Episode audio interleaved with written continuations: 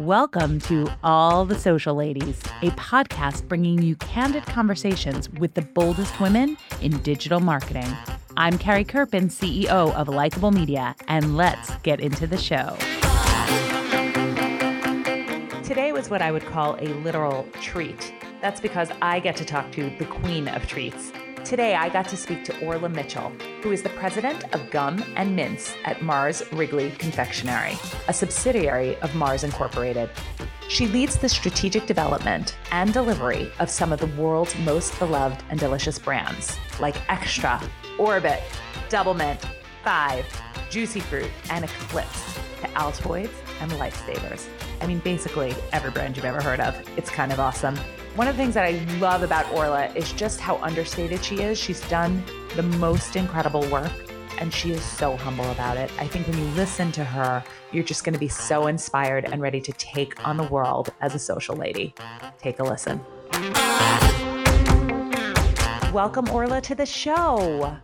Thank you, Carrie. Great to be here. I'm so excited to have you. I've read all about your career, and now I want to let our listeners in on some of the secrets behind your success. So, if we were looking back on your career, what three moments would you say really defined your career, and what did they teach you? Well, I'd have to say fundamentally, I'd have to go back to my education, my education in Ireland, and also surrounded by very strong women like my grandmother and uh, mother. But I really believe that education gave, gives a great foundation for both inspiration and what's possible in life.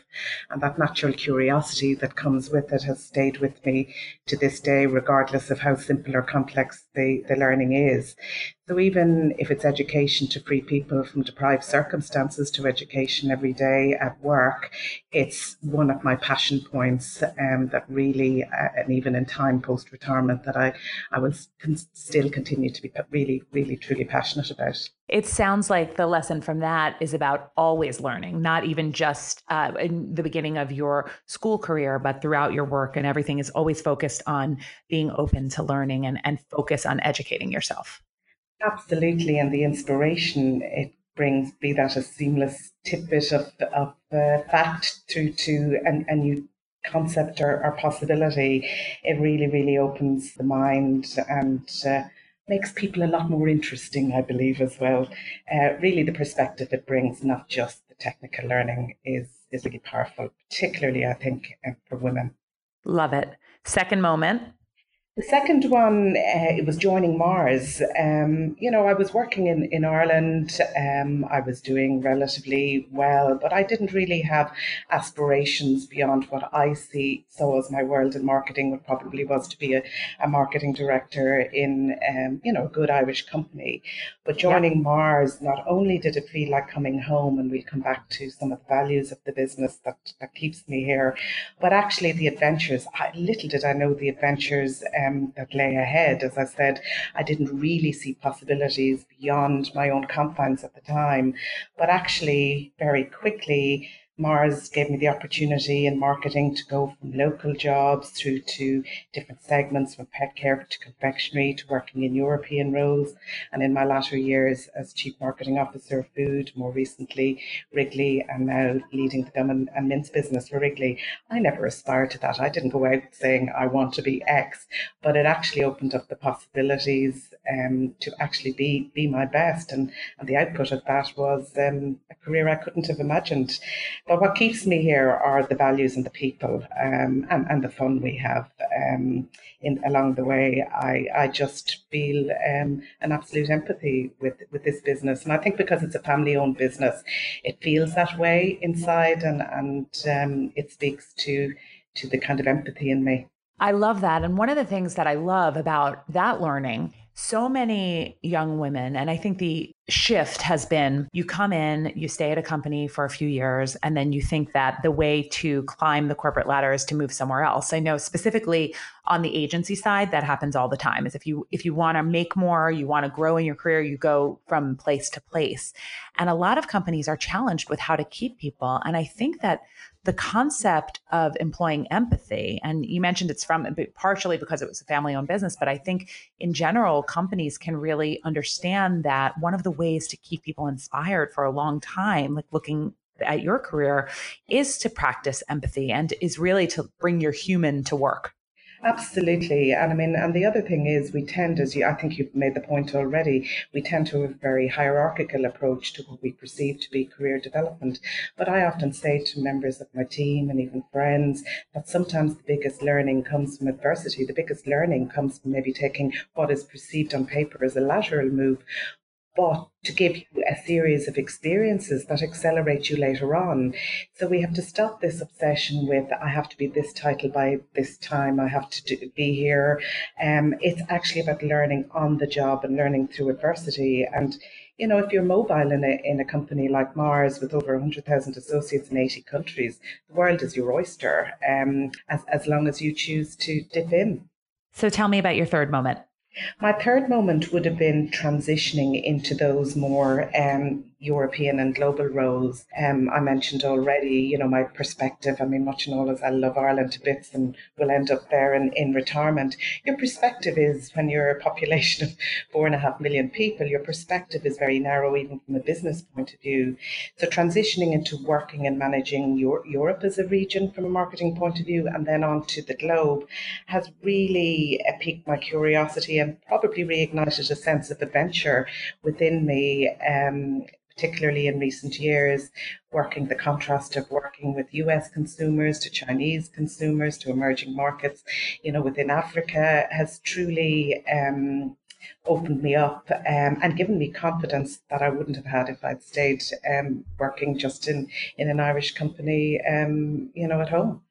It's so interesting. I was just going to ask you about confidence. I would imagine it would be both very exciting and very intimidating uh, to approach new markets in areas that you are not as well versed in, right? You're going into a new a new space. You come from Ireland and you're you're marketing in all of these areas that you don't know. And I know as we grow in our careers, many times we have to take on things that are outside our kind of normal sphere of experience. And so when you do that, how do you take on a challenge like that? How do, what did you do to make sure that you felt ready and confident to go? Well, I always believe in being um, informed, um, you know, in terms of uh, obviously doing your homework, so to speak.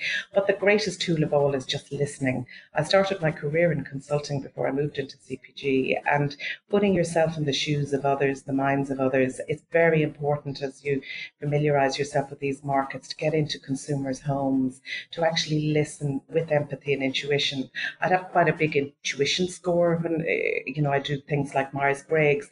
So trusting yeah. your gut. I mean, the gut has been suppressed so much in business nowadays, but actually really trusting your gut and leveraging that power with powerful insight because universal human needs. I've never been to a country where the vast majority of cons- consumers all they want is to provide a great life, be healthy, educate their family, be the best they can be. That is representative no matter where you go in the world. So really getting back to the basics of what drives and motivates people, both as associates, both as consumers, as customers, is really at the center um, of everything and really feeling and putting yourself in the shoes of others, um, I think is very, very important.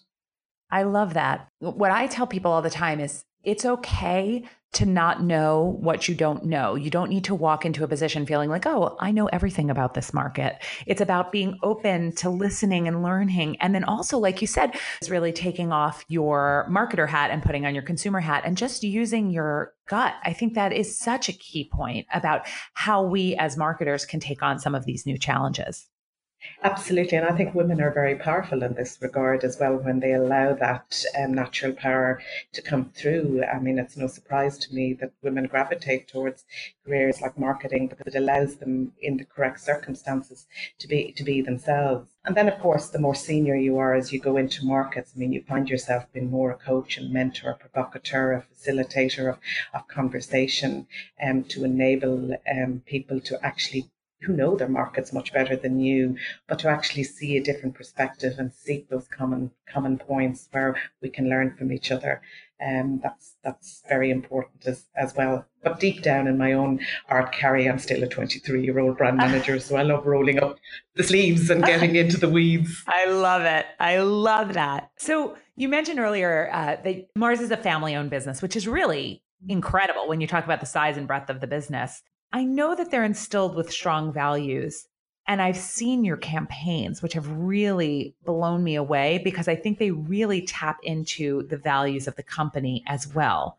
Talk to me a little bit about how those brands do bring the values to life through the marketing. Yeah, and I mean, you know, every business has values, but truly the values that I see are the Mars, the five principles, as we call them. You see them live out in the business every day. I think being a family owned business, you cannot take trust consumer trust for granted. So when it takes, you know, taking a long term view and doing things that may not make a lot of sense in the short term, but actually truly make sense for the longer term, we have the freedom to do so. So, surprise, surprise, freedom is, is one of our principles. So, it is very important to the family that consumers trust us. Quality is at the heart. We try to give the best products the best experiences we can at affordable um, prices to our consumers. That's why we've always had kind of mass reach um, at our core. People's first memories, you know, be that candy or, or chewing gum or, or, food or their first interaction with their pet. That's always very uh, important to, to the family. There's obviously that piece, as I said, of quality and responsibility, but how we show up and how we do business, particularly for the long term, is very fundamental. And increasingly, you know, the mutuality principle is, is my personal favorite, where it, it's all about shared benefit, that no matter what communities or societies we go into, that we have to try to be the best we can be in that environment, whether that's obviously, as I said, from our consumers to how we market to them, to being the first to self-regulate in the area of marketing code and not advertising to children over 12, to you know the environmental footprint we have with our plants. These are all very, very passionate, really points of passion um, with the business um, and the family that you see live out every day. Uh, and it's great to be part of that, um, albeit often with its own complexities and challenges. I'm sure, but it, it to me, it just sounds like you really live through the values. And talking about just tapping into the emotions and values within a market. I, I told you before our interview, of course, that I was having a good cry uh, when I was looking at Give Extra, Get Extra. Tell mm-hmm. me a little bit about that campaign, how that came to be, and, and give our listeners just a little background on it if they haven't seen it. And we'll post the link in the show notes too. But but give a little background on that one indeed it's one of the campaigns I'm most proud of to have had an involvement in in my career.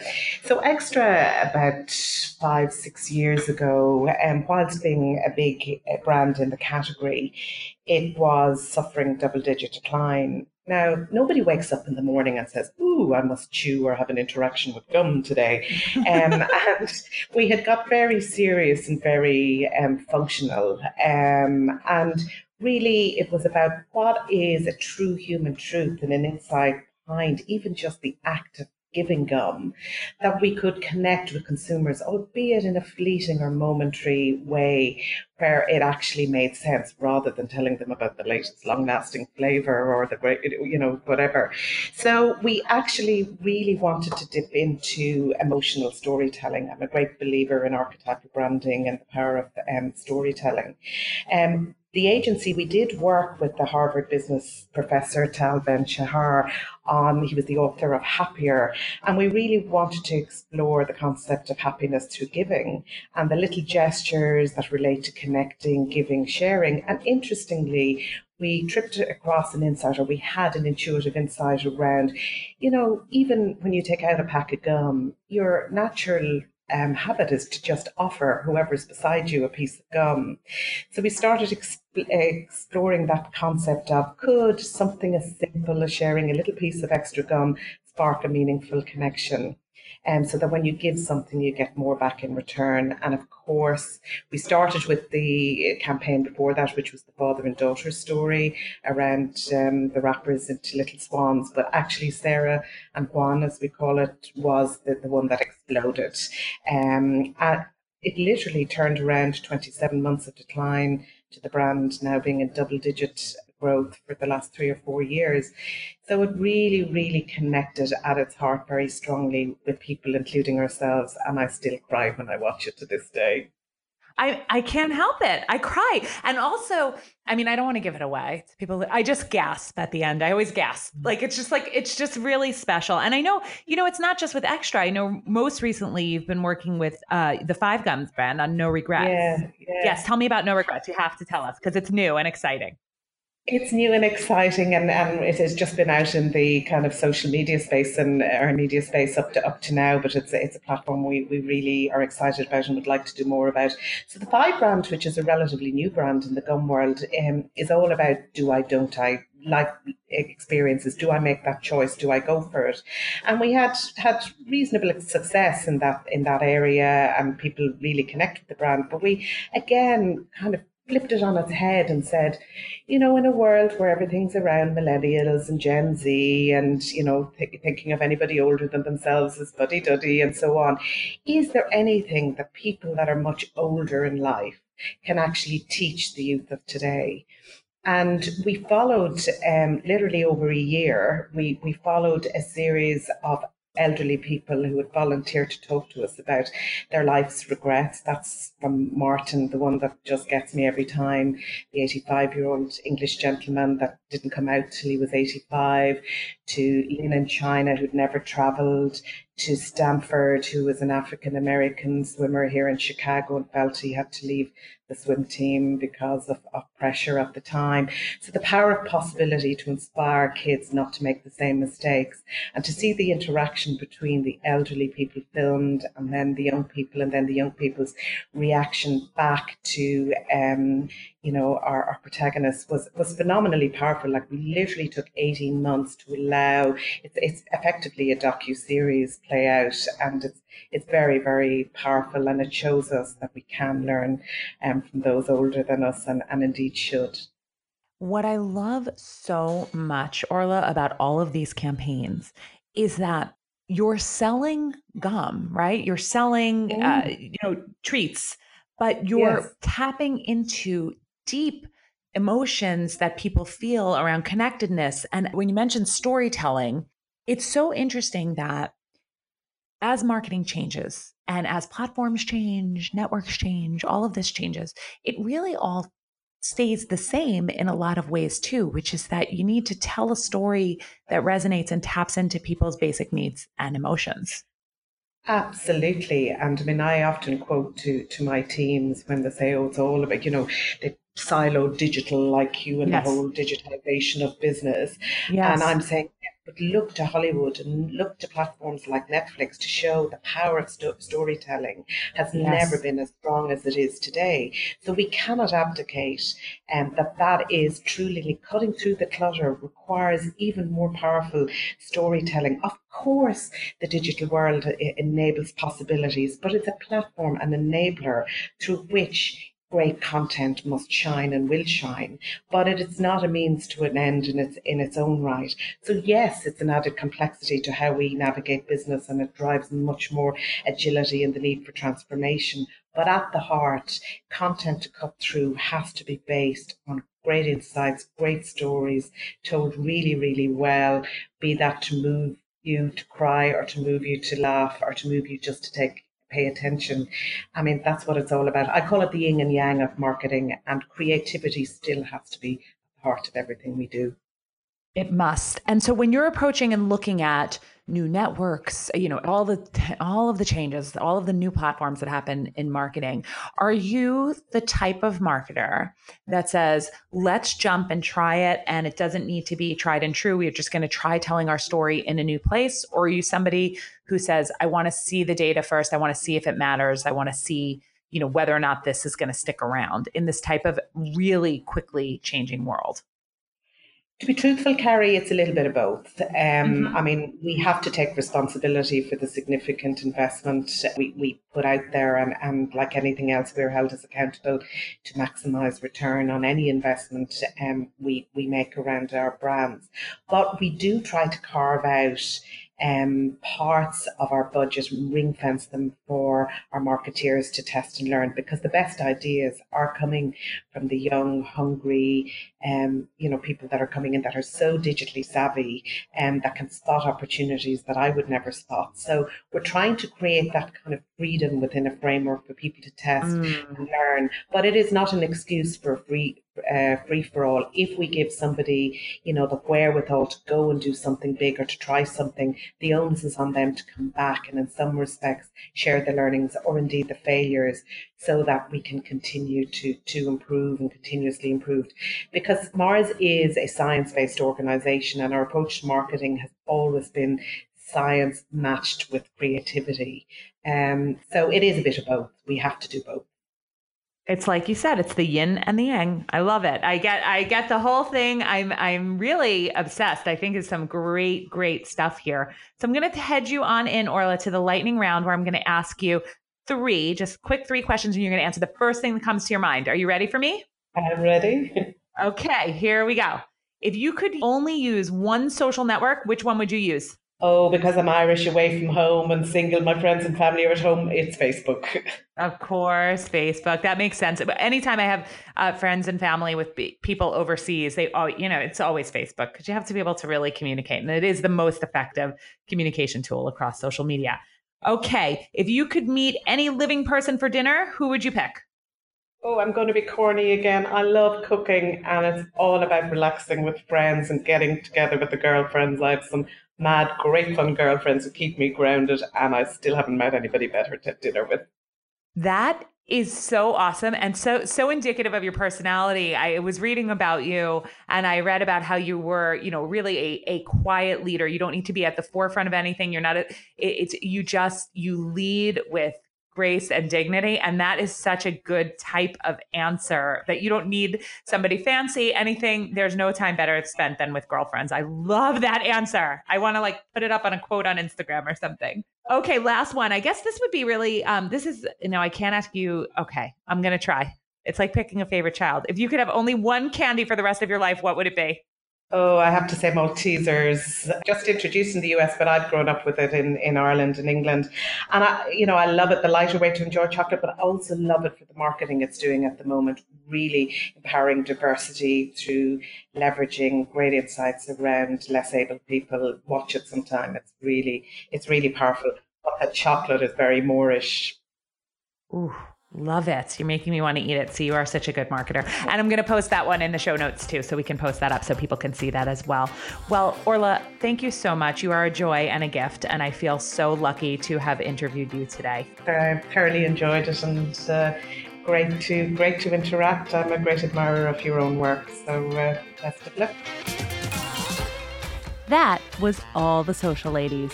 Don't miss new episodes every week. Subscribe on Apple Podcasts or wherever you listen to your favorite shows. And if you like what you heard, please rate and review the show. I'm Carrie Kerpen, CEO of Likeable Media and author of Work It Secrets for Success from the Boldest Women in Business. Follow me at Carrie Kerpen everywhere. And for more social smarts, be sure to follow Likeable at Likeable Media. Thanks for listening.